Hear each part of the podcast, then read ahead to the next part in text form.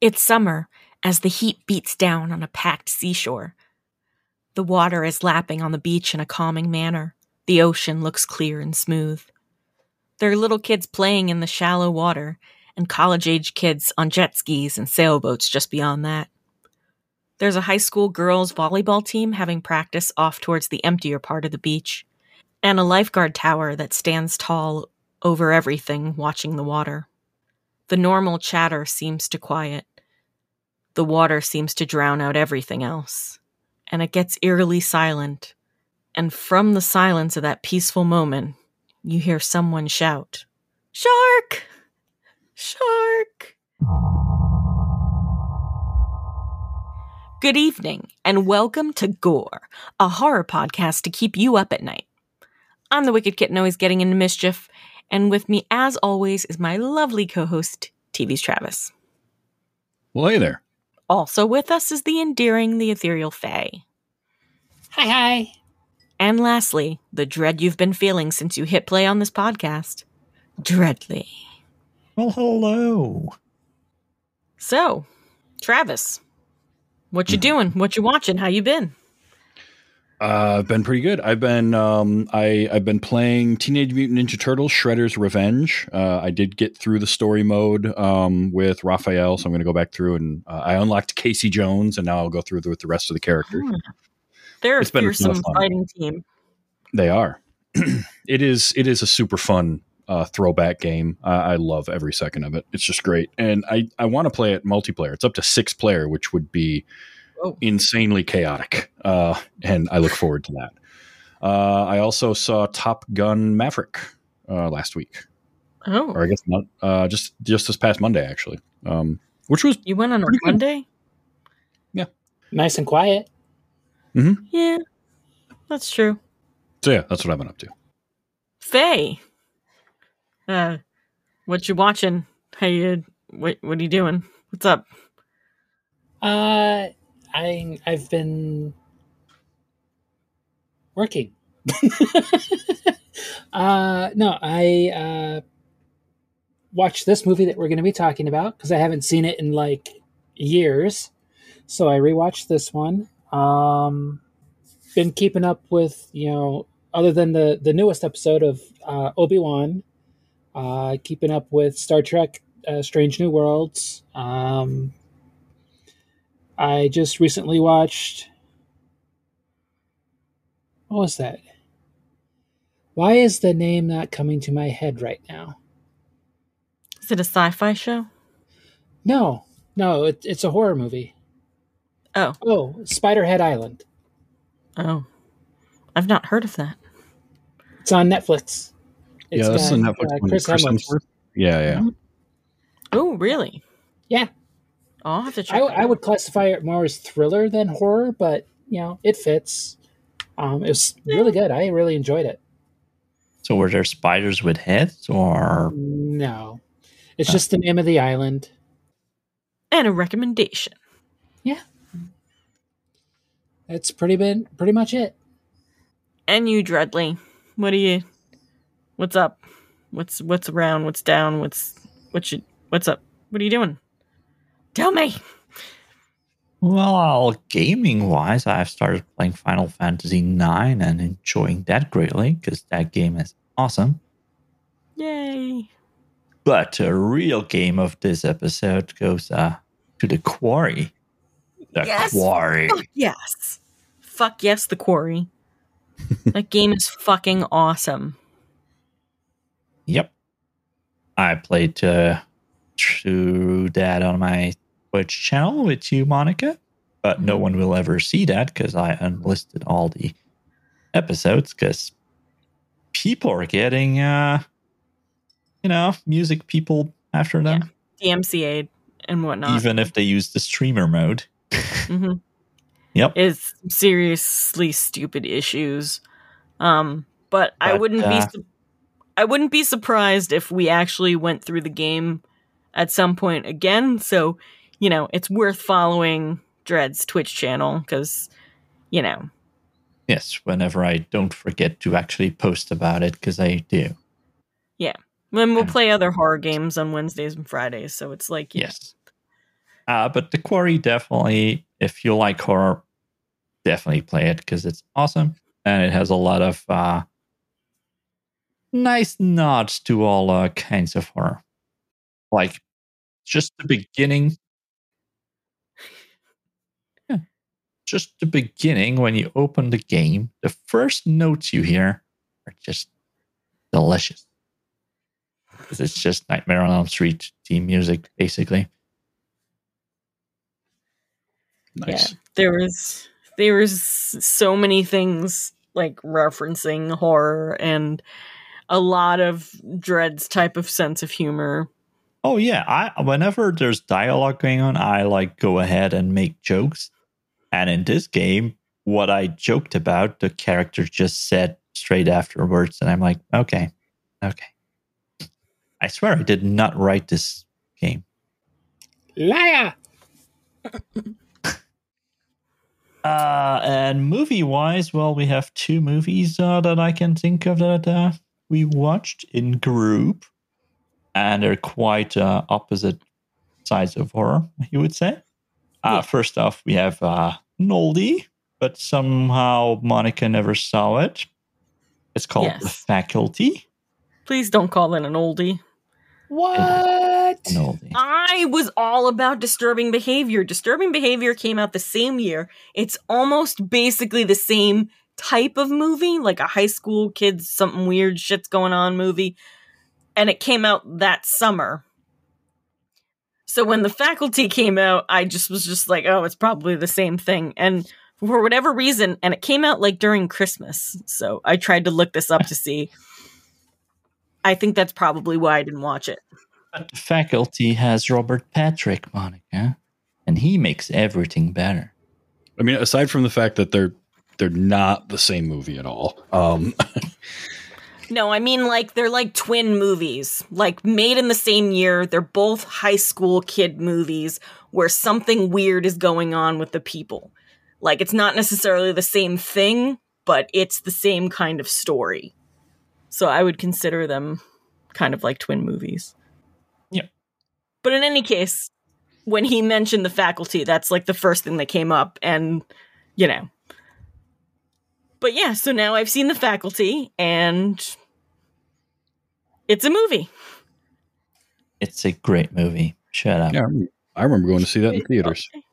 Yeah. Great, great is a huge word for you. There's uh, tentacles in it. Yes, I guess yes. All right, fine. There we go. All I need. Shut up. spoilers. 20-year-old spoilers. Yes. Um tent. Look, th- You know that what? movie came out in 1998. Okay, so 17 year old Travis went and saw that movie in theaters, and I only need to say two words to understand why I loved it so much, and that's Salma Hayek. Gotcha. There it is. Really? On top of the fact that the rest of the movie I actually quite enjoyed. I, I Robert? Rodriguez. Robert Rodriguez is a special kind of crazy in his movies, and so I also very much enjoy that. But I'm sorry. Uh, it's funny because you were going to say two words and then you said Salma Hayek and I was like there's a fully nude woman in this movie. I thought you were going to say her name, which I don't know what her name is. But the point is, there's a fully nude woman in this movie. I was Hey. not expecting that at all, by the way. I am here to Ah. defy your expectations. Oh, speaking of defying expectations, get it? Expectations. Uh, the, the the movie completely opposite is a newer movie, and it's called X. Oh, and yes. uh, that movie went places. Yes. We Yep. will not talk about it because it is a new movie from 2022. This well, this year. That's what this year is. There you go. But yeah, um suffice it to say I watched this with well Dreadly and a few other guys and none of the guys seem to enjoy it. I don't know what that means, but uh uh I I don't know if either of you have seen it, Faye or Travis. Love to hear your opinion when you do. Um whenever that is. Yep. or if you choose to. it's yeah. Uh, I know somebody within the the mutant family that's writing an article about it, and so when she gets done with it, I will also like to read what she has to say. Because it plays on a lot of interesting themes. Yep. So we will cover that movie eventually. Because it's it's too it's too much not to cover. oh, we forgot about the um the other comedy movie. well, I mostly focus on.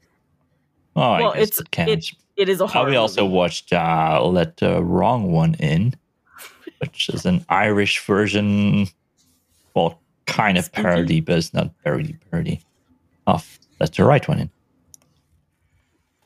it's Which very that movie was better than expected. Mm, yeah. Yeah. It had some good parts to it. It wasn't as funny as I would have liked. Yes, but it was surprisingly a good movie. Yeah, yeah, you know, like it was probably uh it's not Shaun of the Dead, but it's it's still funny and spoofy. I give it credit. I'm just like I was expecting a little bit more funny. But I liked it. Hmm. I think it's time to peek around that corner and give you some of the highlights of horror news. So, we all found, well, I guess technically me and Faye found some trailers that came out this week. So, Faye, let's talk about the movie that you found. Smile. This Yeah. Yeah. creeped the shit out of me. Fuck it is that. so fucking creepy. Holy fucking shit. I am just gonna scream that whole movie through. Hey. I actually as- as haven't as watched the the tr- full trailer. I watched You really should. trailer. There's some surprising shit in there. Yeah. Let- Let's just hope the movie lives up to the trailer because the trailer is setting a lot. Yeah, probably not. Yeah. But It's got a very um It follows. It it feels like it follows to me. yeah, Just creepy. a lot very much like that and uh I don't like smiling at all anymore. like Yep. People should be forbidden to smile. Yeah.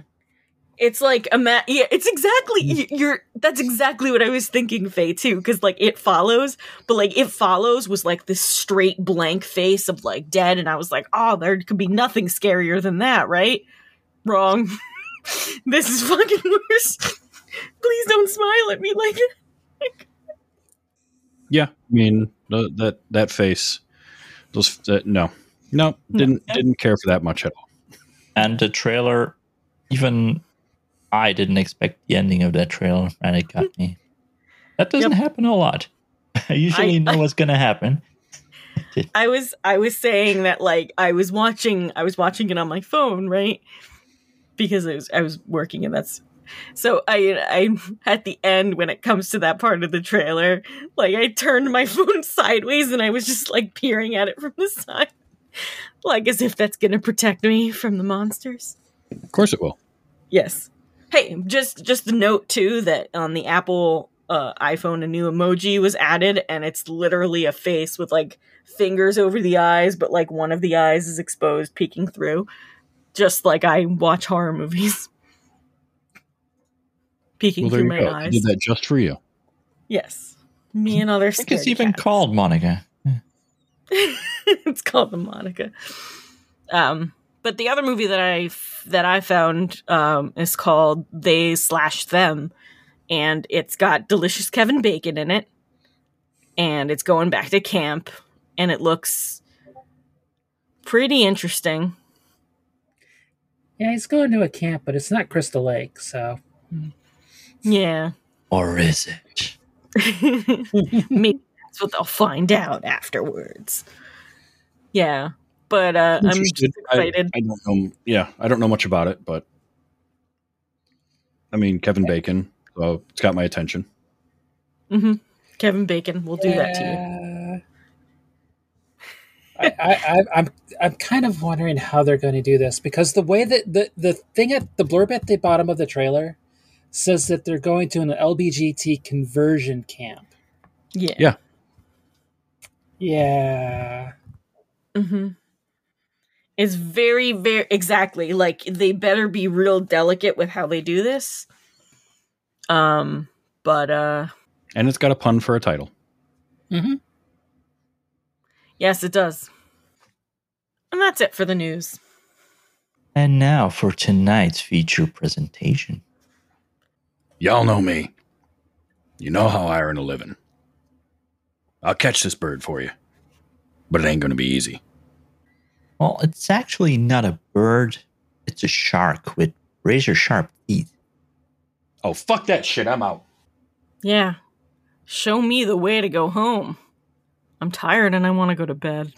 Look, it's easy. We're already on the boat. All we gotta do is blow up one bad fish. Travis, you scatter the chum. Oh, come on, why do I have to? Why can't Dread do it? Because you'll taste better to the shark.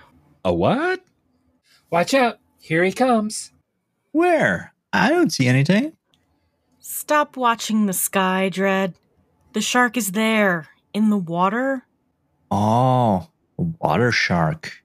How 70s? Canogram. Jaws is a 1975 thriller directed by Steven Spielberg, starring Roy Scheider, Robert Shaw, Richard Dreyfuss, and based on the book Jaws by Peter Benchley.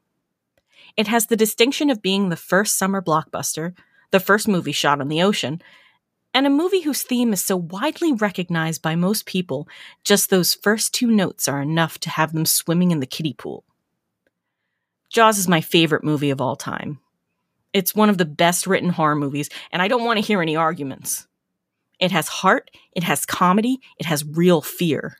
It has incredibly moving and complicated characters and a simple mindless killer, the mayor of Amity Island. No, I mean I mean the shark. So there's no way any of us have not seen this movie before or whatever, so um how do you like this movie, Dreadly? Well, after your words, I need to be careful what we say here. Um, well, Jaws, what can we say about the second best shark movie of all time? Um, Got it in early Faye, this- how did you feel about the movie? and he was cut I'm out sorry, of the my eyes have rolled so far in the back of my head I cannot answer. No. um, I mean, it- it's a classic. It's iconic. It's that way for a reason. I mean, it for its time. I, I say that just because I don't. Anyways, um, it's it, for its time. It's a good movie. Um, nowadays, it would need a lot more to be better, uh, in my opinion. But that is my own opinion. Mhm. Um, nothing really wrong with the movie. It just nowadays is to me boring. Um, but for the time period that it was made, uh, it became iconic because it is a good movie.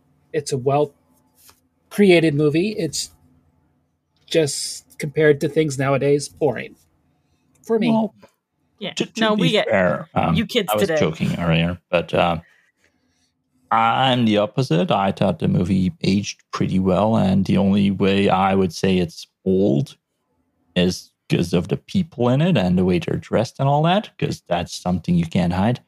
But Yeah. overall, the movie itself is still enjoyable and just aged well. And Shark Yeah, still looks well- fine. I mean, no, no. the shark still looks fake. well, yeah, but the shark was real. They used a real They- shark in this was- movie, I heard. Yeah, they, they fed him real people too. I think we That killed does sound- Travis. Oh, yeah, totally, totally real shark. Yeah, Fed his name is humans. Bruce. Yep. Look, if they did this movie t- today, they would just CGI the shit out of it, and it yeah, would they look would. It'd be fake. even worse. Yeah. Mhm. So, looking at it from that perspective, I think it looks fine as is. Uh, yeah. Travis, how do you like this movie? So this is um, one of the best creature features ever made. Uh, it's in a top ten, I think, movies for me um, of all time. It is. I I adore this movie for all of the reasons of it is it is premiere filmmaking. It's a young filmmaker who is showing all the talent and skill and ability that he has in Steven Spielberg. The music is iconic and makes the movie. You have your three leads are fantastic. Uh, you know, um, Roy, Richard, and Robert are perfect. The the three R's on the boat. You gotta love it. Uh, he said that so fast. I thought that was someone's name, and I'm like, what? what? yes, starring Roy Richard Robert. Um, it's it's a classic, and it's a classic for the uh, the reasons of like what didn't work in production turned this into a classic. The shark looking a little bit fake, but also not working right out in the ocean and in the tanks where they were filming and all the stuff that they did forced them to pivot and to show less of it, which worked to its benefit.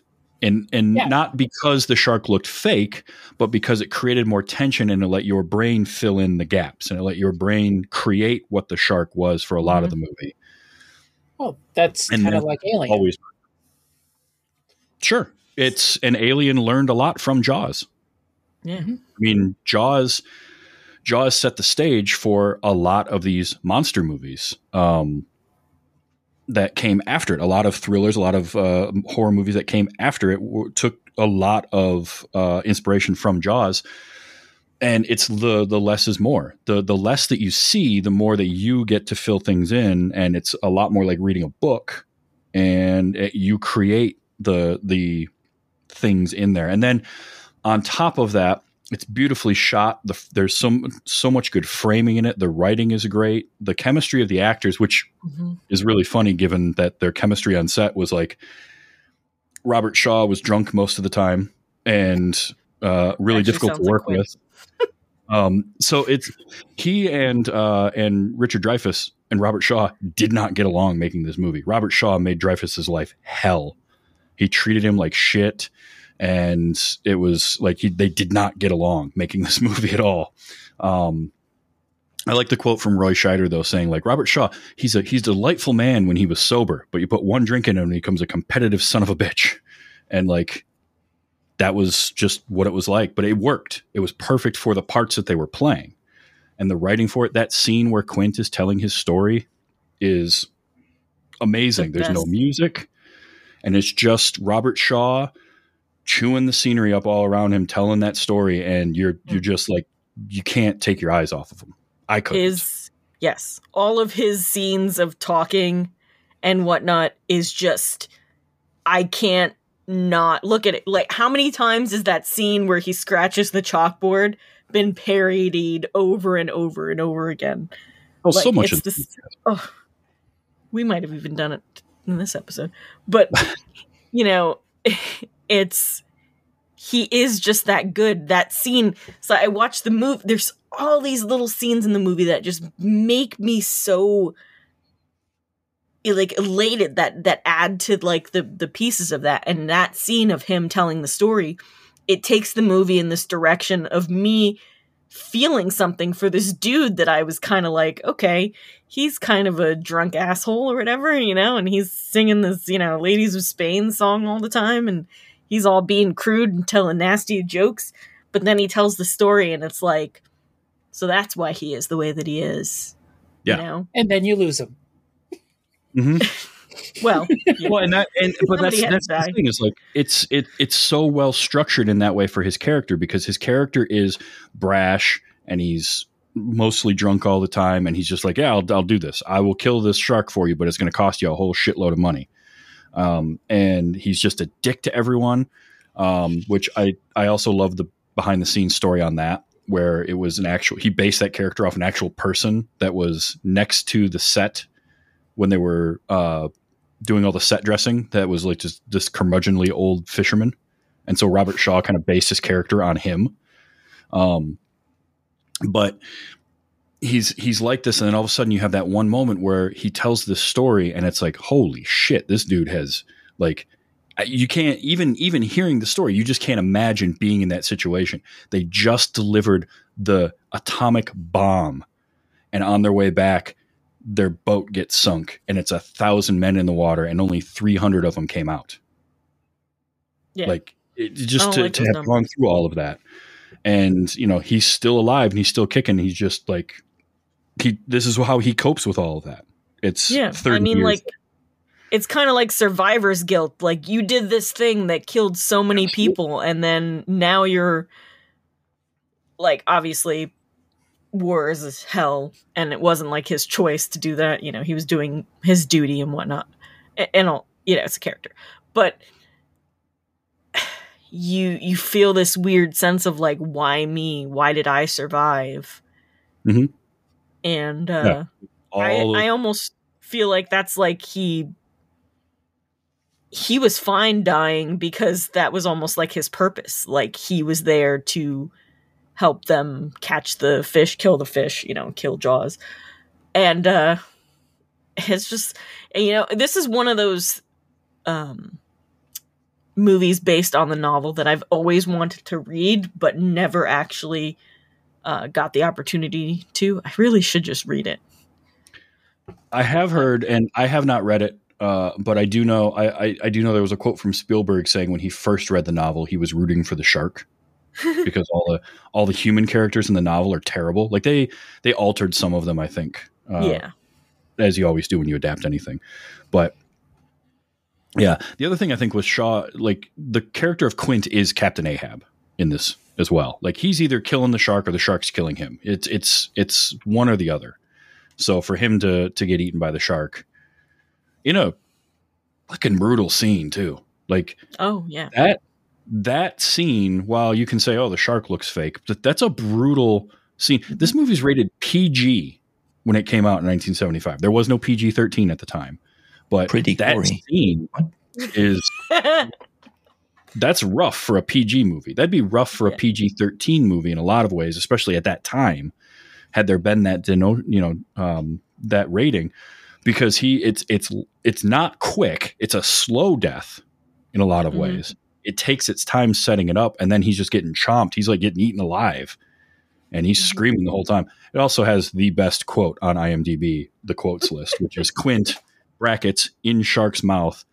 Ah, someone took the time to add that into the quotes list on IMDb, and I thank you, That's person. great that's pretty freaking great ah imdb people always thinking of us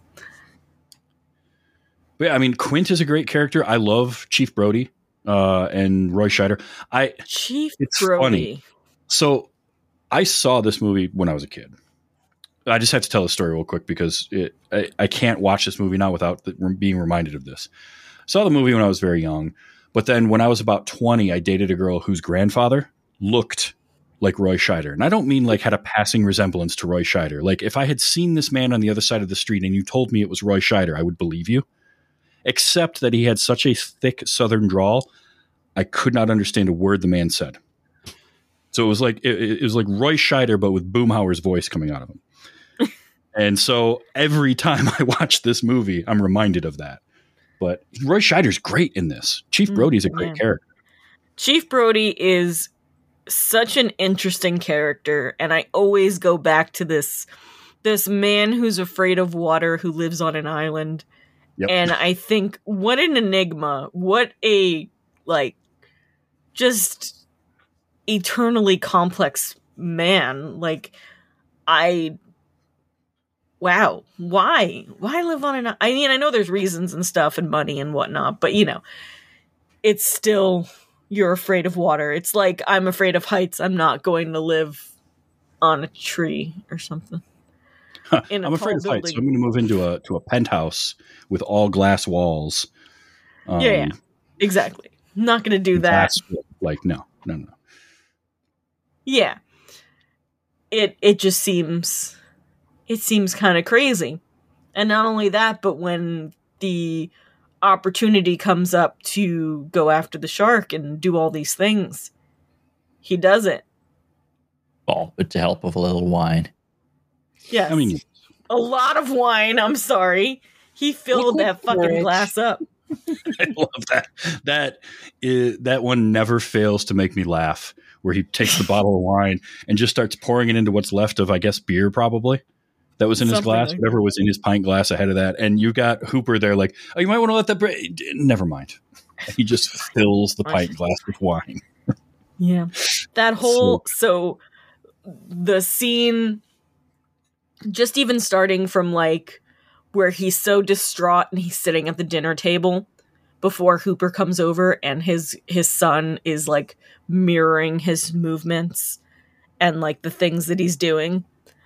And that's one of my favorite scenes. It really has like it really has nothing to do with like most of the movie. It's just this tiny little thing, but it's just so just such a perfect and simple moment between a father and a son.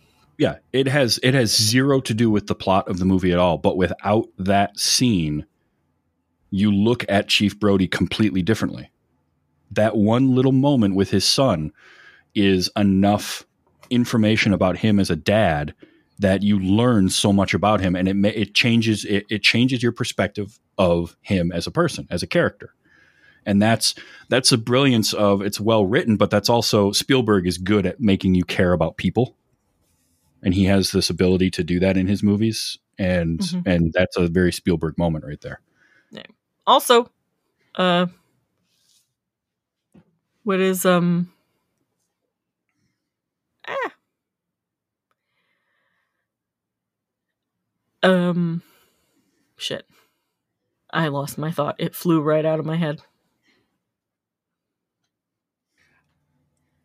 I, so I, is, I know. Go ahead.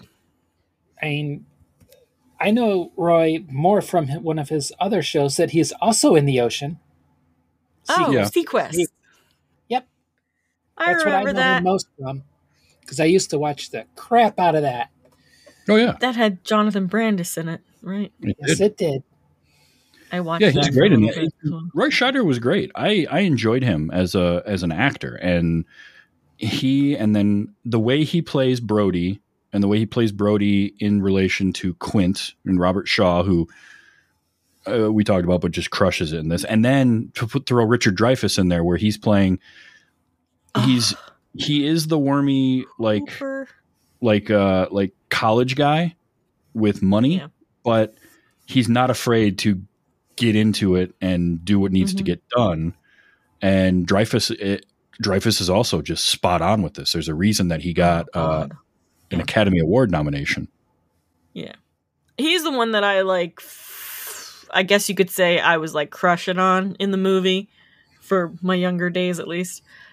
And um, which sounds weird because now I'm actually closer to his age than I was when I first saw the movie. But anyway, not the point, you know, because he was like, he was silly and funny, and he has like some great lines in there, like, you know, with the, uh, with the mayor and his sarcasm, which is just oh, yeah. speaks directly to my soul as an East Coaster. Um, also, like he makes funny faces and stuff. Oh, also, by the way, part that grossed Scott out the most is him making the faces while wearing the gloves. I don't I mean, know why. They were probably dirty as fuck and smelled like fish or something, but Oh yeah, those those gloves have all sorts of shit yeah. on them. He's just like he's like sticking his fingers in his mouth. Yeah. Blah. Blah. Now Dre- Dreyfuss was great in this. Like he's got that perfect mixture, and his, his voice is just shrill enough to be annoying, but he's supposed to be. Like it's meant to be. And then he, of course, his laugh is it, it's it's an iconic laugh, but it's also perfect because you know, like it annoyed Robert Shaw, but the laugh also annoys the character of Quint at the same time. So like it's doing double duty there.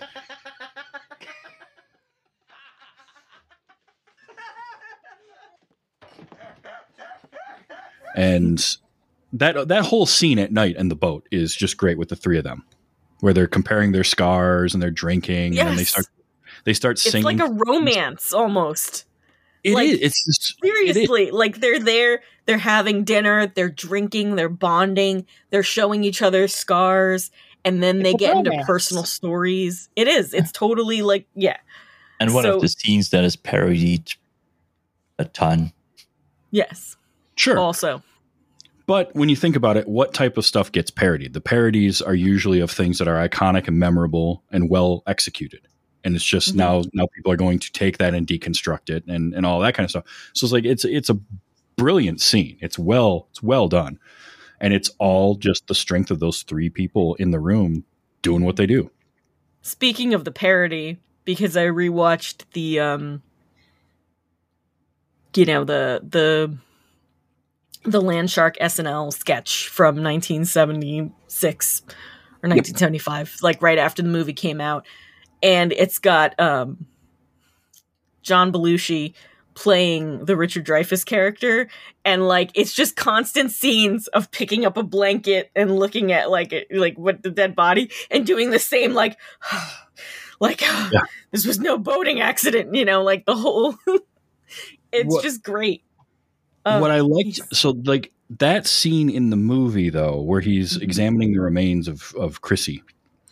What I really like about that is you've got this Hooper is he's he's trying to put on like the brave face. He's trying, you know, he it's not like he's never seen dead tissue before, but yet it's still he's still like doing everything he can to hold it together while he's looking at this and recording himself and trying to chastise the medical examiner for the the whole boating accident that angle. piece of shit because he's like And looking off in the Props corner to that guy because he plays the ashamed part very well because he knows what he's doing. And then he's Oh, like, Oh, the yes. cat." Yeah. this was a boating accident Oh, yeah. Oh, Yeah, it's because yes the i mayor's a believe dick. so Yeah, the mayor. Oh, the mayor. Murray Hamilton is as the mayor with that fucking terrible man. suit jacket with all the anchors on it, and Yes. he's always holding a cigarette in his hand that he hasn't quite lit yet, and he just. I mean, it's a it's a tropey character, but it's so well done because like. the- Every time he's on screen, all you can think is, "I just want to punch this guy in the throat." yeah Just every time he speaks, you're just like throat punch, throat punch, Yeah. it's perfect. It's perfectly done. especially like as time goes on because you see like he's a piece of shit who won't close it who won't close the beaches and whatnot. And then the fact that uh roy Scheider's character i can't think of his name anymore. Oh my god. Brody. martin brody. So the fact that then martin brody gets like slapped in the face for something that he didn't really do. Like he tried to stop um people going to the beaches. He Yep. tried to stop that little kid from being killed. Yeah. But and if because he had the- closed the beach, that woman probably would have said, Why are you closing the beach? You should keep it open. But, you know, they only learn after. Mhm. Yeah, and and it and that's another scene that says a lot about Brody as a character because he stands there, he takes that, he doesn't pass the buck, he doesn't be, he isn't like you know pointing at Mhm. Vaughn like, uh, no, he made me keep him open. He takes it all. Vaughn doesn't even offer up anything beyond a well, she's not, you know, she's not right about that, uh, or she's wrong. It's not your fault. Like he, he Vaughn does nothing, and even after all of that, where Brody could have been like, you know, he could have just turned to him and been like, "Fuck off." He's just no, she's right. Like he still took that on himself. So yeah He could I have mean, still because- shut it down. Yeah, But he exactly. didn't. Like Mhm. he could have he knows forced it. He could have like tried to strong arm the mayor, right? yeah, absolutely. And he just didn't because he he was he's the new guy. He's only been there less than a year, so it's his first summer on the island. All that all that crap. Um, did you notice, or are you you know the cameos from the writers, right? Because Peter Benchley is in the movie. Yes. As, Oh yes, yes. Go ahead. interviewer reporter. That's great. I love that. That's my favorite. I pointed him out to. I was like, you know who that is, Dreadly, and he's like, a guy.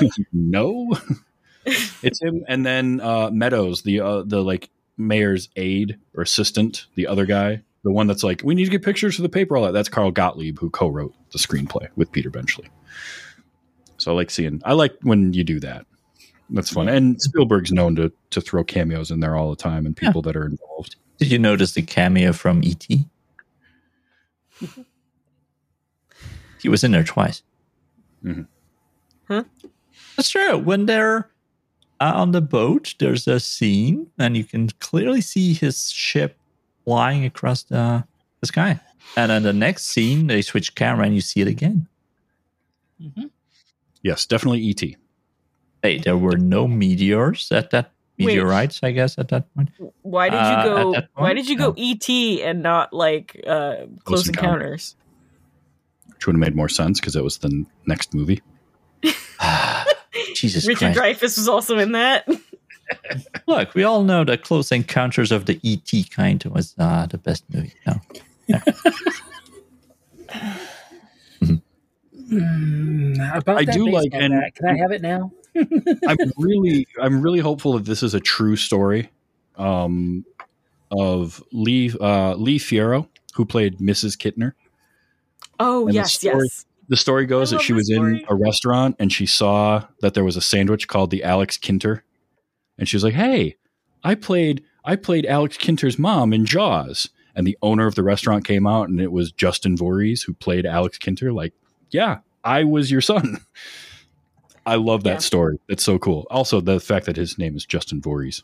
Yeah, I watched I watched a Jaws documentary Jeffrey- like sorry, Jeffrey Voorhees. I don't even remember how long ago it was, and I can't find it now, so I have no idea where it went. But it was like it had that story in it, and I was just I just thought that was the cutest thing ever. It is. It's So absolutely many cute adorable. little things. Also, so this wasn't his first movie, but this was like the movie that put Spielberg on the map. He had done Duel before this. He had done the Sugarland Express, but those were Duel was like basically what got him this job, but this put him on the map. But li- listen to these movies in succession. He made Jaws. Right after that was Close Encounters of the Third Kind, 1941, Raiders of the Lost Ark, E.T. From 75 to like 82, that's a pretty good string of movies, even if you don't like 1941, which is see. you know, the weakest of those. How many of those do you think I've seen? I'm None? pretty sure you've seen Raiders of the Lost Ark, Yes, I have. first Indiana Jones. Have it took me a long seen- time to watch it. Like I Have you not probably seen, watched it in uh, the last E.T.? five years. No, I've never seen E ET. Oh, you should see E.T. It's a good movie, and you should see Close Encounters of the Third Kind. That's a very good movie. I've seen that. That's the one I have seen. Ha. Well, that. and- you know, and then of course he went on to win Oscars and stuff. So Yeah, he's a big time it a director big now. He's gonna make it, I think. Uh, I think that think kid's I've got, heard a, of him. got a career ahead of him. Yeah. he might. He might just make it. We'll see what happens, though. But this, I Um, mean, you can see that ability, that that award winning ability, the direction that he's able to to pull out of, of this movie, not only from the performances, but also the visual look of it and the styling, and it's got a lot of your uh, Spielberg hallmarks, in, including the people staring past the camera, which he does in like everything. It's always people looking straight past the camera, and they do it a lot in this movie, and it worked. And it had that great push pull, uh, Push- dolly zoom. Oh, the beach scene. Oh my god. Sure. That is one Which- of my favorite cuz like if you've ever watched movies with me, you know how sensitive I am to the things that I see and hear and whatnot. So, whenever camera whenever they do camera tricks like that, I feel it. I feel the motion of it. Mhm. Like you take me to an IMAX movie, like I will I will feel like whatever's going on. I remember we went to like the one of the science centers or something over here on the East Coast, and they had like the big dome IMAX theater in the sun, you know. So they would play like these space movies where they moved around and they did these different things, and I'd feel it like moving, like in the movie, which is really great because I never get sick. Whereas like some people would get sick and throw up and have to leave. Like I Yeah. get to experience it without the whole motion sickness. I don't get motion sick. It's weird, but pleasurable. And that particular shot, well, it's not the first time that a dolly zoom was used because Hitchcock used it a lot too. It's Mhm. one of it's one of the most iconic shots in film Ugh, because it it was done and it was done very quickly and it like it's an unsettling because the background and the foreground are moving opposite each other. It's an unsettling Yes, visual. it's a f- it's the literal feeling of dread. Hello. Yeah, and and you couple that with the fact that leading up to it, you've got all these shots of people reacting to what's going on behind the camera that they're looking at. So you're seeing all this, and then you're starting to see people move away from it and react, and then we get that we get slammed with that shot, and it, and it just it that whole scene builds to that, and it's so well done. But that's the kind of like Spielberg is good at doing that. He's good at creating those moments and those visceral moments for you. So I love oh, that. God. And and the kid is just it's a horrific thing. Um, Again, this movie was rated PG. PG, and they killed a damn kid in the first like 20 minutes. yeah. The movie And did not dog. look around. Poor Yeah, I'm not. I'm not. I'm also not happy about that. But you know, Yeah. at least I mean, that you don't happened. even see it. We're gonna assume it happened, but Pippet was gone. Mhm. Pippet was gone. Or do we all kind of agree that Robert Shaw, uh, Quint getting eaten is the best kill in the movie? I mean, there's. It's not like there's a ton of them, but Yeah, there really isn't. I mean, it's either Quint or it's um uh, that guy's uh, wife's roast. Yep, that was that some. uh. I was going to say Chrissy at the beginning, just because that's such a a, a great opening oh yeah, iconic. That is where she's That is getting a great- thrashed around in the water. Like, I love that. yes. Also, okay, so for as fake as the shark looks, when you get like real good looks at it, which okay, it does, but it, it works for me. The prosthetic leg that they had in the scene where the guy's leg gets bitten off and that floats down and hits the bottom of the the seafloor, that looked really fucking good. Yeah. Like that leg I was, have nightmares of that. I I when I was a kid, I used to have dreams that I could see this this leg falling in the ocean and I didn't even remember what movie it was from until I watched Jaws again when I was a little bit older. But like holy shit, yeah. That's terrifying. Of course, we were a little worried about this older gentleman like rowing his boat near the boys. We didn't understand what was up with him. So hey, want some candy? Hey. okay. I know he was just checking on them, but still, it was a little. hmm Checking, awkward. yeah, checking out. And then Mhm. there goes his boat. I mean, in the end, he played the hero because he got in between the kids and the sharks. So I mean, hero, bait, meat shield, whatever, it worked. snack.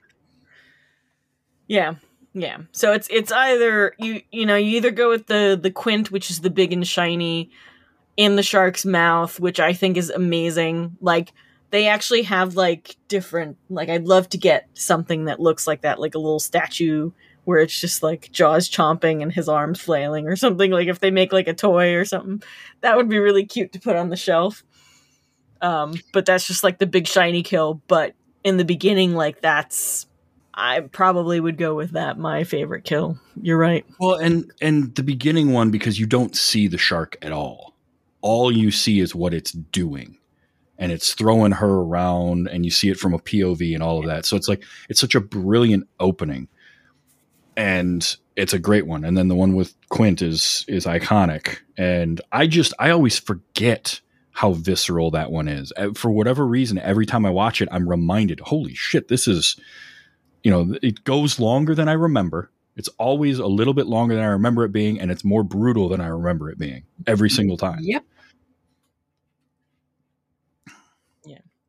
Uh my one of the my, my funny parts that i always like watching is when when the kids are in the boat and the dad yells uh because they're down by the Oh, house or whatever. Yeah. and he's like yelling and she's just the mom's like oh don't yell blah blah blah it's okay. And he's like reading the book and she picks it up and she looks at it and she just sees the shark like chewing through the boat on the thing and Yeah. she's just like you heard your father get down and it's like that always makes me laugh just because she was Her immediate, yeah, her immediate 180 as soon as she sees the drawing of the shark chewing on the boat. I love that. oh yeah yeah yeah Oh Which wait, then your remind- dad's right. yeah exactly I also like. uh I mean, the the and and there's so many good lines in this movie.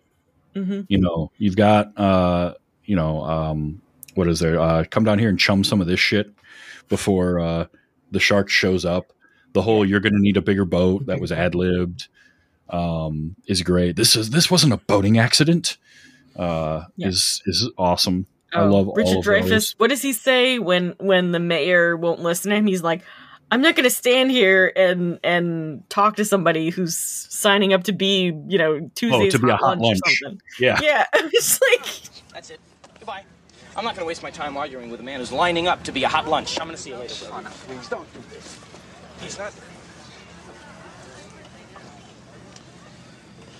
Mr. Vaughn, what we are dealing with here is a perfect engine, uh, an eating machine.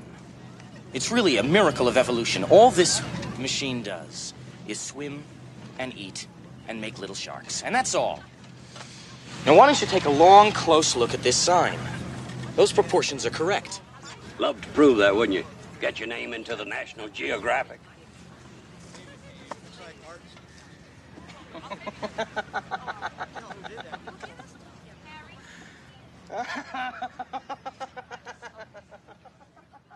And So- uh, So sarcastic. I love it. and and while Bryan Singer is not a name that people want to talk about because he's kind of a terrible person, he did name his production company after a line from this movie, which is when the guy comes up to Roy to Brody on the beach Harry. and he says he says hi to him. He goes, "That's some bad hat, Harry."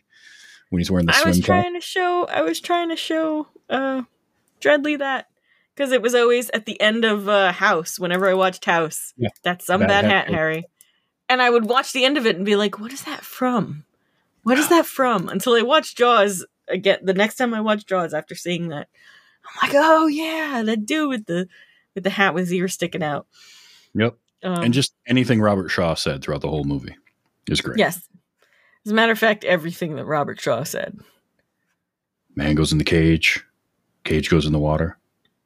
you go in- in the cage? Yeah. it's just like Our shark. Farewell and adieu to you, fair Spanish ladies. Oh my God, cage, anytime- that cage got destroyed. Yeah. Yeah. What was the point of the cage? Like, who made Well- that piece of shit? I mean, that cage wasn't made to go up against a 25 foot great white, obviously. hmm When you make it out of tinfoil wrapped cardboard, That But like, shark- okay, really didn't like that cage. no. no, no. I think he really liked Richard Dreyfuss, if you know what I'm saying, or Hooper. Um, I also from like when I was a little kid watching this to uh, when I was a little bit older watching it again, uh, completely thought that Matt Hooper died because I forgot that he like he goes. I never remember the scene where he hides in the in the coral or whatever. Yeah. I always just like, oh, he died. That's right. And I always think it's just uh, Martin Brody who ends up at the end living. But Yep. Uh, also, one of the better jump scares in a film, especially if you haven't seen it before or it's been a long time, because they they worked a perfect sound sting into when the face shows up in the boat when Hooper's underwater. And just that all of a sudden that face shows up and they they throw that sound stinger in there and you're not really prepared for that and they're, also it's not like they set you up for some kind of a jump scare there either it just kind of comes out of nowhere at you oh, is that the when they're at night looking Yeah. at the at fish- night when oh, they yeah, find yeah. the boat Oh my god, yeah. Yeah, the Yeah. because it's I always I always assumed he pooped in his suit because like there's this like oh totally did was- oh yeah Oh yeah. and, and that's another one of those where it was a Spielberg. The Spielberg quote is he got greedy and threw that in there. Like it wasn't originally part of the script, and they decided to go with that. And it it works, even though it ha- you know it's not involving the shark uh, directly at all. Mhm. But and I think that's why it works because you're just that's that's how a jump scare should be done. You're not setting up, waiting for the jump scare. Something's just going on, and then all of a sudden that comes out of nowhere. So that's where it's surprising. yeah. So I like. Do we want to talk about the body count? I mean, we should. Yeah. We have it. What's the body count, Travis? Well, the body count involves five people, one dog, allegedly. Oh, Pippin. the dog, the dog just disappears, so we're assuming, and two sharks.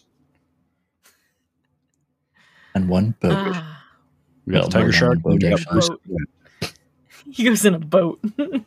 a what?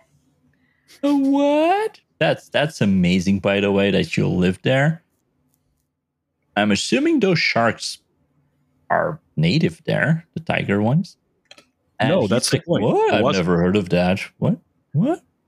No, that that was the whole point. Is that is not a native shark Eh, to that to those waters at all. It swam up from, and that does happen on occasion, but there aren't tiger sharks in the Northeast. That one came from the South. That's why he pulled the Louisiana license plate out of it. Which I'm not sure where the license plate in a shark stomach trope began. I know it's prior to this movie, but I liked that they did that anyway. Like he's just like, oh, this one came from down south, and he throws a license plate behind him. I feel like it's a Even pulling cartoon thing, out of there. right? Yeah, Also, uh, like what was he was like? He opened the fish and the f- fish had drank milk or something because it was just like white, milky, gross.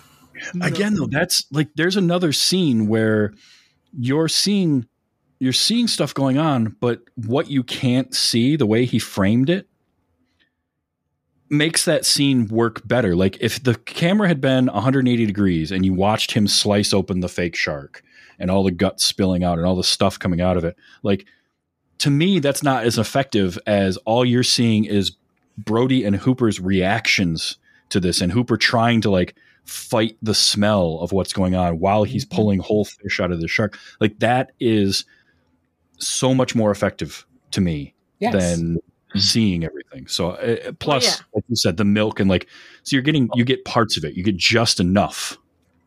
Well, I if just I've thought it was seen funny. Alien, I know that shark is an android. exactly. Syntho shark. Mhm. But There's so much of that in this movie. There's so much like like again the the autopsy or the not autopsy, but when Hooper looks at the remains, like they don't show it. You, all you're getting is his reactions, and to me that ends up being a Yeah. lot more effective and a lot Yeah. lot more memorable. said, like, the feeling of. Experienced guy looking at this body and being so like stomach turned and upset. You can visibly see him, and like this is what he does, right? Yeah. Yeah. He's in marine biology, so you know he's seen things before, and Yeah. it's still like he's barely holding it together. And then when he asks for the, I love when he asks for a cup of water, and May I It have a being the glass of 70s. water? he gets the the little tiny paper cup of water. It's like a shot. It's a paper shot glass. oh, He it's hands the him. little. What is takes it? the- The little cone. yeah. He the takes Dixie just a little sip of it and then sets it down. That was like half of a Dixie cup. It was awesome. Mhm. It's like, why even give me water? Yeah, why not just pour a little in my palm? I'll have the same amount of water. Just fill up a tiny cap of. I need My a thimble bottle. of water, please. I also I love the the final uh, line before Bruce blow, blows up when he's hanging on the boat, and because the music we talked about uh, John Williams' score, but the music and that final scene where it's just building up, building up, building up, and then you get smile, you son of a bitch, and he shoots the the air can uh, air canister, which you know MythBusters ruined by pointing out that it wouldn't blow up like that, but I don't care. It blew up in the movie because rule of Yeah. cool. It's a movie. It it's awesome. a movie. In real life, everybody would have been dead. True. hmm Also, the shark probably wouldn't have gone after a boat, but you know, whatever. I digress. Also true. That shark did not like that boat. No, he didn't like any boat. No, he didn't. But like the orca in particular, Bruce was just like, fuck this boat in particular. I am going to do everything I can to sink this boat. Well, it's got three pe- three three meal tickets on it. It's got this asshole keeps shooting harpoons into me. Hmm. True. It's all very interesting. But you know what it's time for? The thirteen.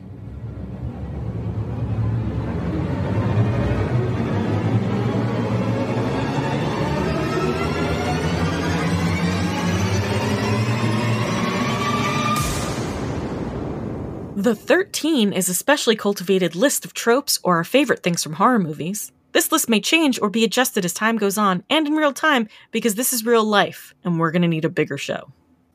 Number Chef's one. Thank you. Number one, kitty cat. Nope. No. Mm, No, there, was, a dog. Pippet. There was Pippet the dog.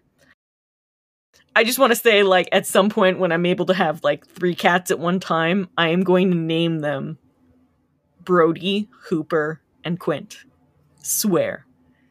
Quint's got to be the gray cat. that's just automatic, right? I guess maybe Hooper's the orange one and Roy Richard Robert. Black Cat for Broody. Broody. Broody.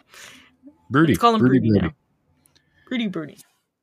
But no, no, no kitty. Oh. Number two. Volkswagen? I Yes. kept looking for one. Where was it? I wanted the freaking Chevy that Brody was driving around though. The there was Police Chief's truck. Yes. awesome. By the way, why did he had like a freaking convertible truck? Like, what the fuck was that It was thing? great. It was like a it was like a Chevy like proto SUV truck, but they chopped the top off of it. It was awesome. It's like, hey, this is a beach town. We're gonna just make everything convertible. Yeah, it looked like a, a blazer to me, but yeah, There was a um a red and white Eurovan.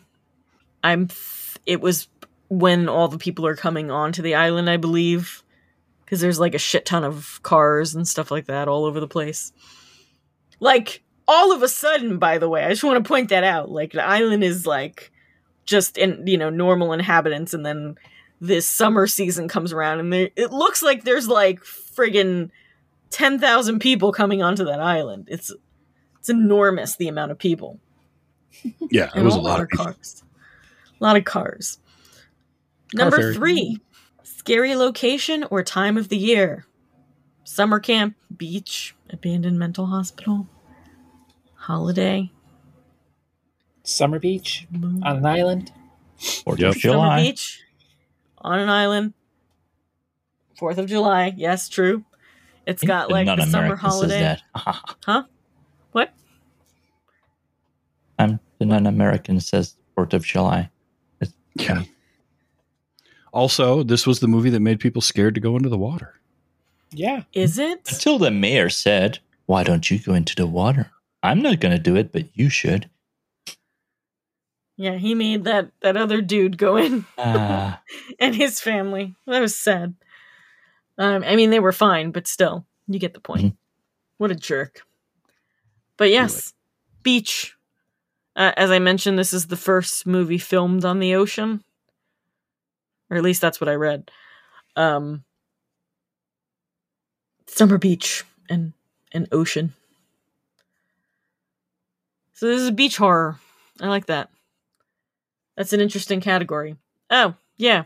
By the way, we're going to be doing like summary type movies, so stay tuned for that in this show. Number four, meta humor, fourth wall breaks mentioning the title. not really. No, well, that's only because they changed the title. Because the original title was actually Squalus, which they mentioned over and over and over. Well, and it it's interesting because like Spielberg is not afraid to have some nods at the camera, but this wasn't a movie for that. So it didn't happen. Now we'll give Monica a moment to recover from Um, yeah, Imagine if they called it Squalus, though. That would have been. a different movie Yep. that no one would have watched. Number five, archetype characters. Crazy Ralph from Friday the 13th. Almost. Almost. Fuck you. Randy Yeah. from Scream, Dick Hallorann, Norman Bates. uh I would say the, the mayor being all, uh, well, safety last, Asshole-ish. money first. Yeah, exactly. That dude. What's that called? I don't know. shitty local politician. Yep. Or something. Like, or person in power, Yeah. uh, cash grabbing. I mean Quint to an extent is, right? He's the oh, the, curmudgeonly crusty old, Yeah. sea urchin. Yep, basically. Crusty old fisherman. So he kind of fits. I, I mean, yeah, it's a lot of archetype characters, but it works. And Hmm. I want to say I actually want to say that the all three of the the main characters are a type of archetype character. Um, I I don't know if they're like the first of their kind, but like, like if you had asked me like pick your favorite character, I might have said Quint, but at the same time, like I love all three of them so much. Oh yeah, Like there's just so much about each one. yeah. And what makes the movie is all three of them. Any you can have like any one of them in the movie's fine. All three of them is what makes it memorable and makes it a thing that you want to watch again. Mhm. Between that and then character development, although the movie doesn't. I mean, this movie didn't create any of those archetypes. They didn't create those characters. It's not like you know uh, Randy from Scream being the a, a good example of like that character didn't really exist before Scream in terms in terms of like being incredibly self aware of what the movie is and all that. They, this movie didn't create the crusty old sea urchin, yeah, no, but man, did it use it to to uh, epic very, very proportions. yes. Yes.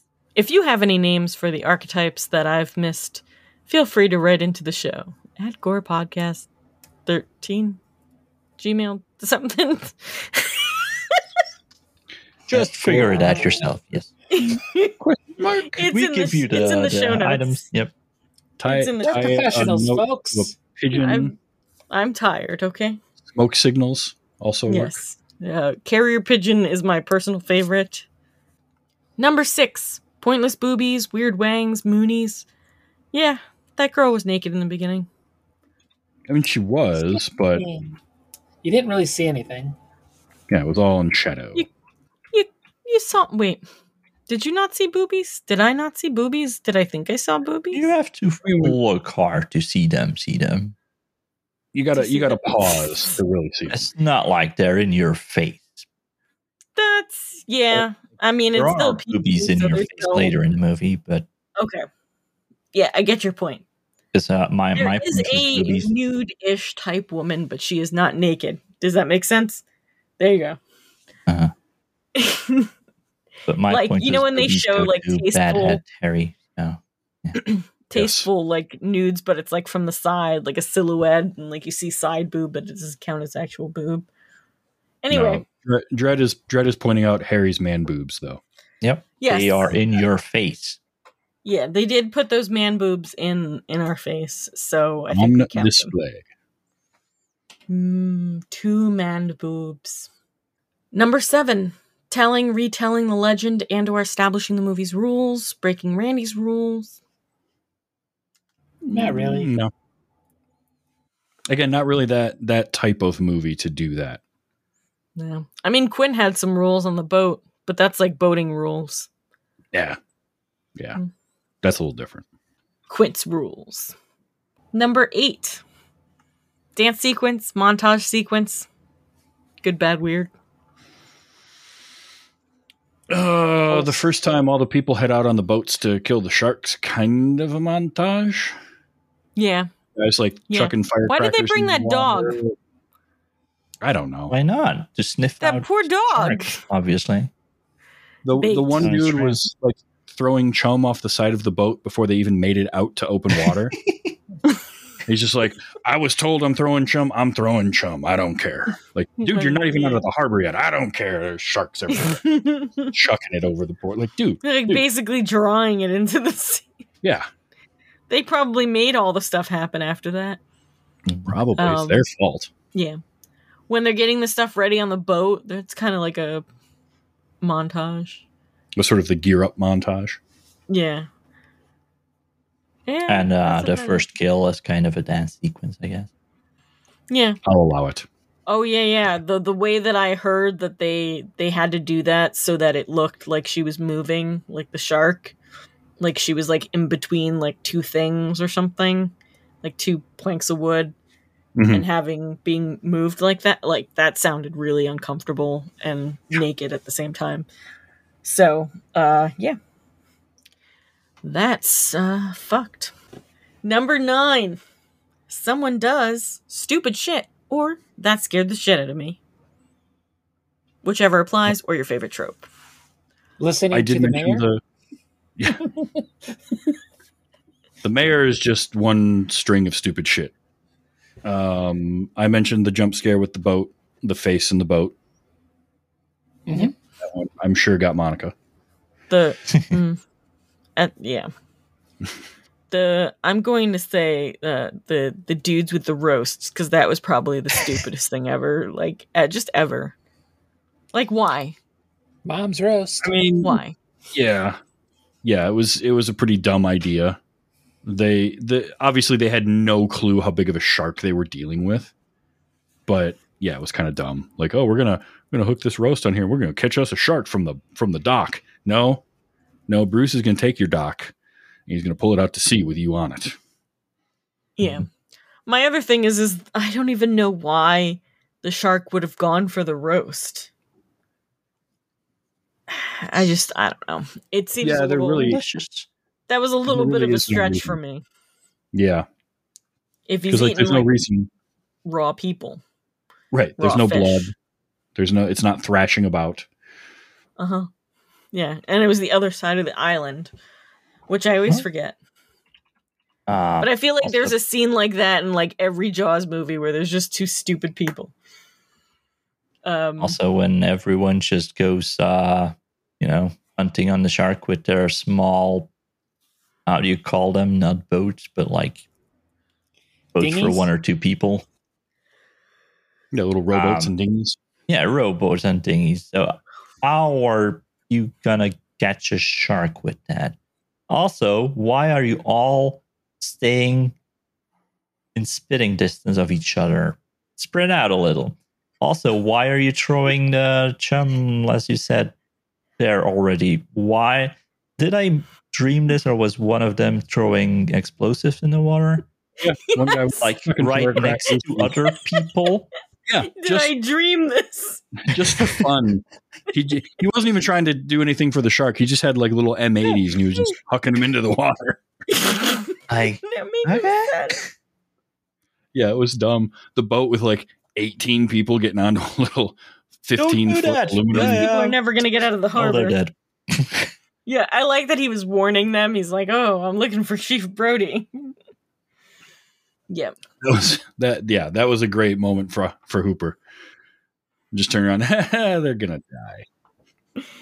Uh, he's so sarcastic. I love him. Mhm. Love him. well, trope. Uh, the Things shark that explode and that shouldn't explode. the exploding air canister. Yeah, exploding Yes. shark would be Oh, a trope. It's a trope. uh, captain of the boat getting pissed off at somebody else on the boat for not doing what he told him to do, which is basically every other line of Quint was just yelling at Hooper to do something and Hooper not doing it. Mhm. My boat, my rules. I really like Richard Dreyfuss in this movie. We kind of gathered that. Yeah. What can I say? Uh, play the clip because that's stupid stuff. A What? A what? Yeah, it's a tiger shark. A what? It's a shark and a tiger. They made it. Yeah. What? Yeah. Like Tony the When- Tiger? When, when a mommy tiger and a daddy shark fall in love. Number 10 Solitude shots. I'm going to go with the first scene in the movie. Probably my favorite kill, or maybe my least favorite kill because it actually scares me.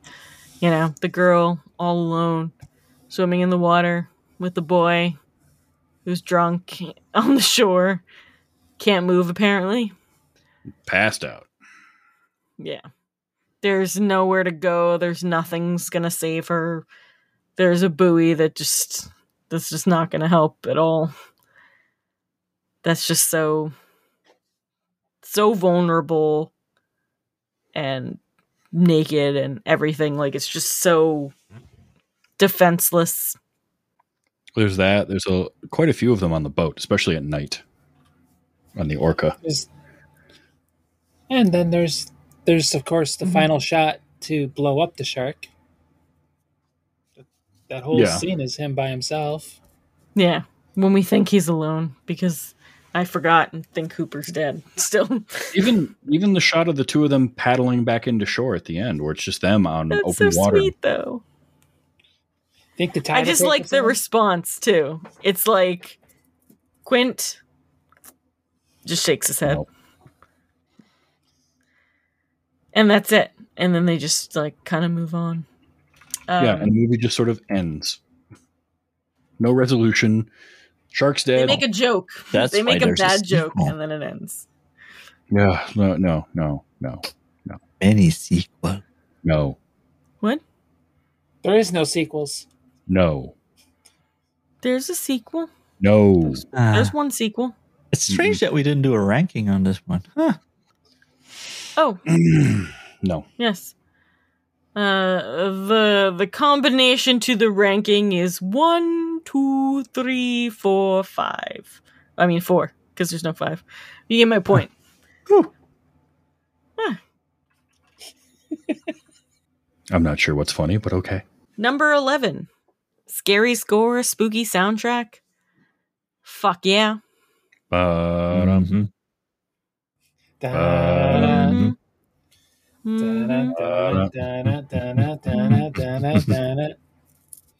Yeah, no, don't know what you're talking about. Never heard the clue. score before. No, mm-hmm. no. I don't know who this John Williams guy is, but he, he does pretty good music. he's he's, all right. might make it. He might make it. Right. That was my joke before. You can't take that again. It's, it's the same It's episode. We do back. here. We we He also- jokes here. Uh-huh. Might have a Is career. You gonna He also might have a earlier. career. Mhm. Mhm. Maybe they'll work together again too, or something. They they Who might. knows? Yeah. You know, honestly, they did good on this movie. They should work together again. Yes. Now, it's like, John- the, mu- the music made the movie, right? Yeah. Yes. John Williams is something uh whenever I talk to other fans of this movie and and the like John Williams name always invariably comes up because he is just fucking fantastic. I so I have seen this movie a ton of times as a kid, but in 2015 I was able to go to the theater and watch it for the first time, like obviously because I'm not old enough to whatnot. And you know, it's as much as you like watching it and you can see it on your big screen with your speakers and whatnot, there is nothing like seeing it in the theater and you think you know what it's going to feel like and it's not. It literally transports you because the the speakers are all around. Mhm. It's just it's a phenomenal feeling. God, I miss going to the movie theater by the way. it's been too I- long. I have been lucky enough to see this on a big screen a couple of times. Um, one of them was on a like 40 foot screen um, outdoors on the water. Um, it wasn't actually on the water; it was right at the shore. Um, Yeah. But that was that was a ton of fun uh, to watch it like that. Where with- was that? that was at our local film festival. They do every night during the festival. They have a free movie in the park, um, a couple of blocks away from like Oh, that's in your state. And it's in my Mhm. ti- it's in my city, and they always the free movies that play down at the park um, are always things like Jaws and Star Wars and these big kind of blockbuster family friendly movies and Jaws. Close Encounters. Close Encounters is one, that kind of stuff. And so, like, it was great to go down and to see this. It's right, you know, they, they play them at dusk, and you've got hundreds of people all just sitting out on a lawn watching it on this giant inflatable screen, and it was it was super fun. So, like, that was Yeah. that was a ton of fun. That sounds really fun. Kind of like going to the drive-in almost, you know, like outdoors and whatnot. It really It's is got just kind of feel car. to it. Oh, you can sit in your car too? No, No. Oh. no, Oh, but it's got so that it's same like feel. Firework kind of thing. Yeah. Yeah, I don't go out much. But like, yeah, so that sounds awesome too. Um I got eh, when I was watching it, I was watching it with these older ladies who apparently, you know, had seen the movie like a bunch of times. I think they went to see it originally, so they were all chatting with one another. And I was there all by myself with my big bucket of popcorn and this music. It just filled it fills you up because it's just blaring and so loud and it just the screen is so big it's such a different experience. Like, you know, if you ever get the opportunity to watch it, I say go. And speaking of that, they're actually bringing it back this September. They're going to have showings of Jaws. And I think they even said like 3D showings of Jaws. I think it's like September 2nd, uh, 2022, because that's what year it is. Um, in some theaters, which I have to find out which ones because the article didn't actually say uh, where it would be playing. But, you know, go check that out, look for it, and whatnot. And I'm telling you, you're not going to regret watching Jaws that way. Yeah, if you have the chance to see it in a theater on a big screen with good sound, do it. It's worth it. Oh, yeah. Fucking, it'll knock you the fuck out. Hmm.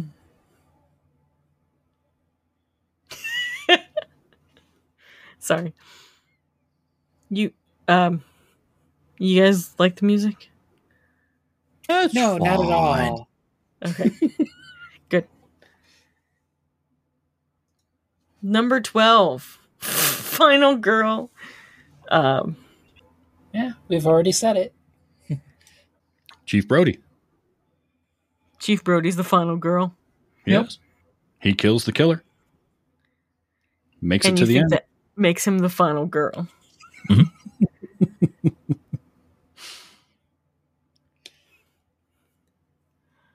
um no. But I will say I will say that I love Chief Brody being that person who hates water, who is so scared, who went through this whole thing of now, you know, people dying and him blaming himself.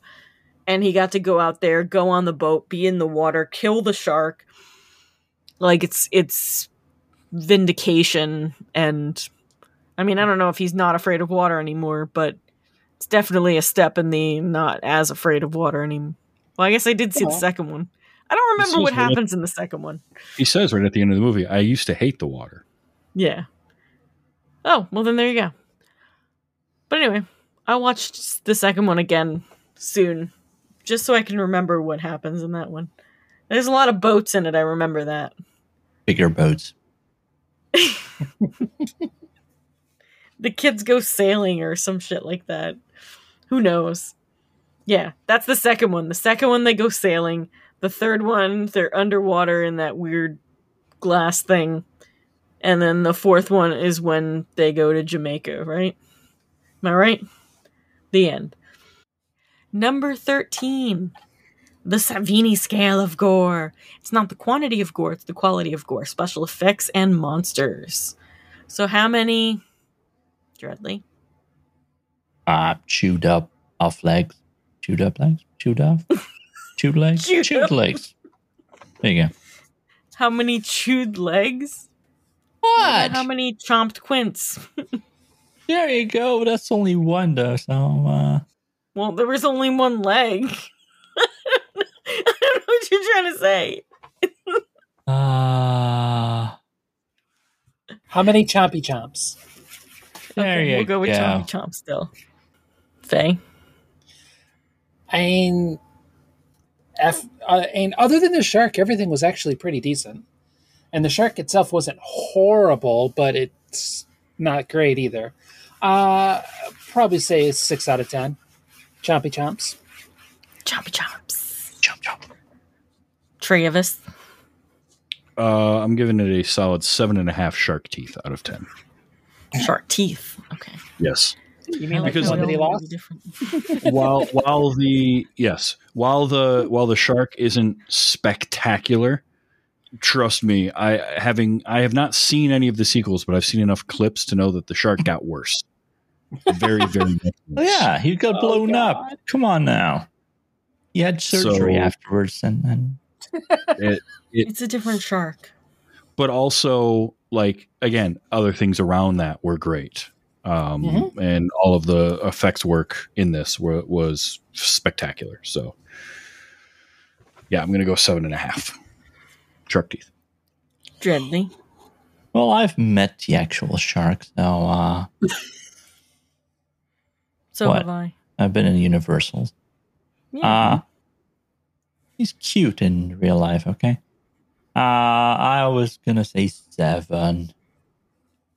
Chompy chomps. Solid. Um, I'm gonna give it seven and a half. Chompy chomps. We're all basically around each other anyway. Well, so there you go. Dread seven, Faye's six, Wicked seven point five, and Travis seven point five. And that'll wrap up thirteen for this episode. And now we play. What the hell was that? It's where we play a clip from our next movie, provided by our clip curator, Dreadly. Play the clip, Dreadly. And we're gonna have a good time. Gonna have a good time. Yeah, we're gonna have a good time. We're going on now. A ball break, walking hand in hand in the moonlight.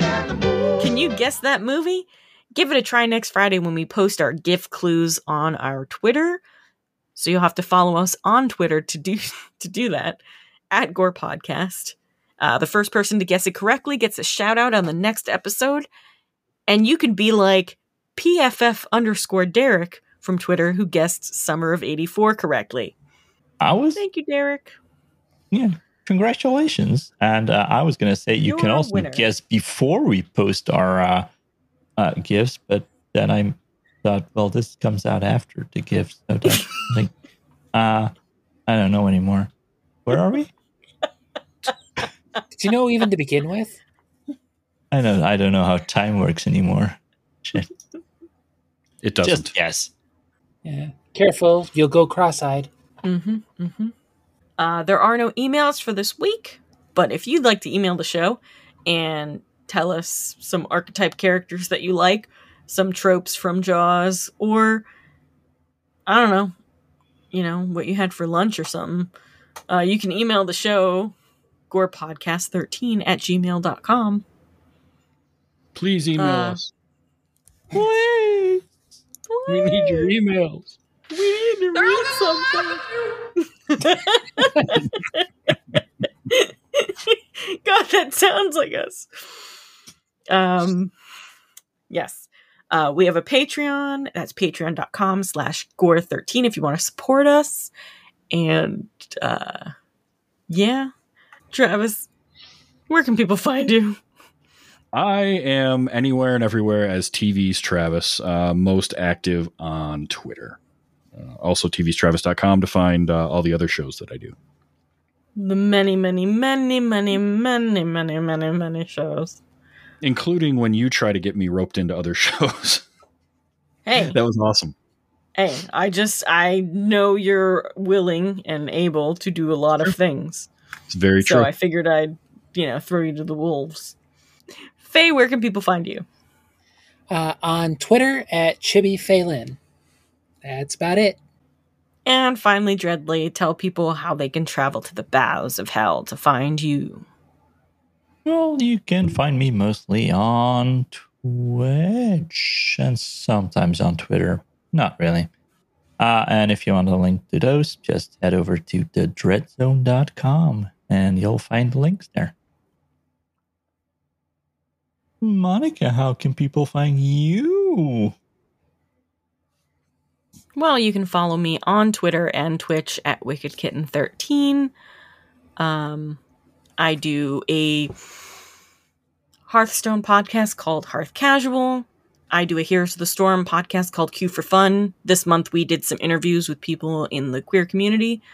Um, so you want to check out that feed, especially. And I work on a podcaster competition show called ANTP, which is ending in a week or so. So check that out. We have some amazing episodes, very surprising results, I guess. I don't know. it's it's an interesting show. Check it out. Uh, that's how me and Travis know each other, by the way. I don't think I mentioned that here. Yes, That is that's how we met. Um, but you can find that wherever you find your little podcastiness. Uh, and that's it. Thank you, everyone, for listening, and I hope we made it a little harder to fall asleep tonight. Da-dun. Da-dun. Da-dun. Da-dun. Da-dun. Da-dun. Da-dun. Da-dun. Da-dun. Da-dun. Da-dun. Da-dun. Da-dun.